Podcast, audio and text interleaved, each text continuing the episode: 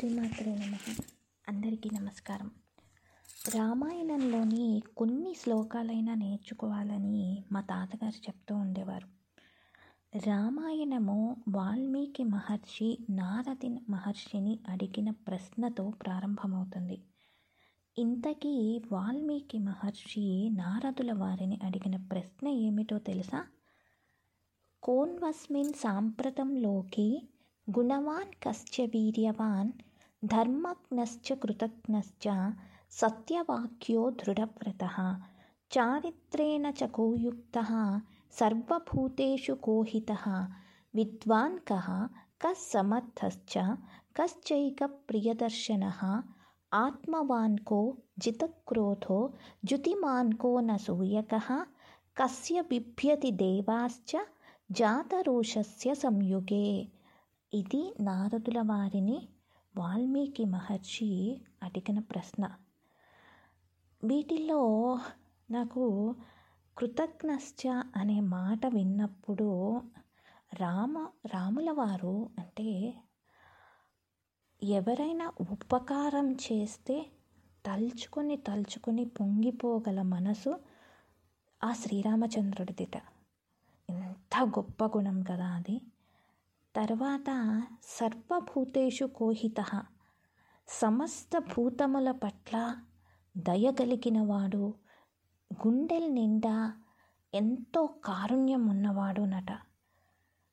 అంటే సర్వభూతముల హితము కోరుకునేవాడు ఆ శ్రీరామచంద్రుడు. ఈ రెండు నాకు ఎంతగా నచ్చాయంటే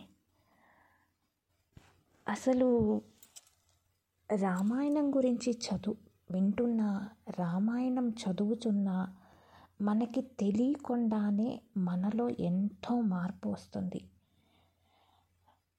గీతా ప్రెస్ వారు ముద్రించిన శ్రీమద్ రామాయణం మొదటి భాగము బాలకాండము మొదటి సర్కలో ఈ శ్లోకం ఉంటుంది.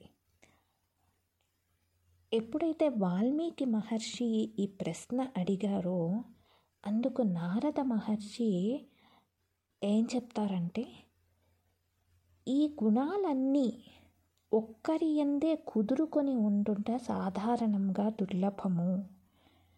అయినా నేను స్మృతికి తెచ్చుకొని అలాంటి ఈ గుణములు అన్నీ ఉన్న ఒక ఉత్తమ పురుషుని గురించి చెప్తాను విను అని చెప్తారు.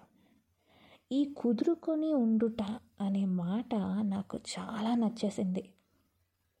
ఎంత చక్కగా ఉందో కదా. నిజానికి మన మాతృభాషలో ఉన్న పుస్తకాలు మనం కనుక చదవగలిగితే మన భాష చాలా సుసంపన్నమవుతుంది. మనము మనకి అంటే మన మాతృభాషలో మాట్లాడేటప్పుడు కొన్నిసార్లు మనకి ఆ పదాలు గుర్తు రాకపోవటం వల్ల మనం ఇంగ్లీషుని వాడేస్తూ ఉంటాం. కానీ రోజుకి కనీసము ఒక పది లైన్లైనా లేదా పది వాక్యాలు అనండి. పది వాక్యాలైనా మీ మాతృభాషలో ఉన్న పుస్తకాలు కనుక చదువుకోగలిగితే మీలో ఎంతో మార్పు వస్తుంది అది రామాయణంతోనే మొదలుపెట్టండి.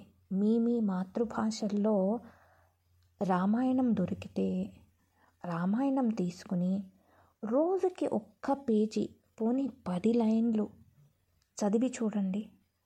నిజంగా మీలో ఎంతో మార్పు వస్తుంది ప్రయత్నిస్తారు కదా? వింటూ ఉండండి. మళ్ళీ మాట్లాడుకుందాం.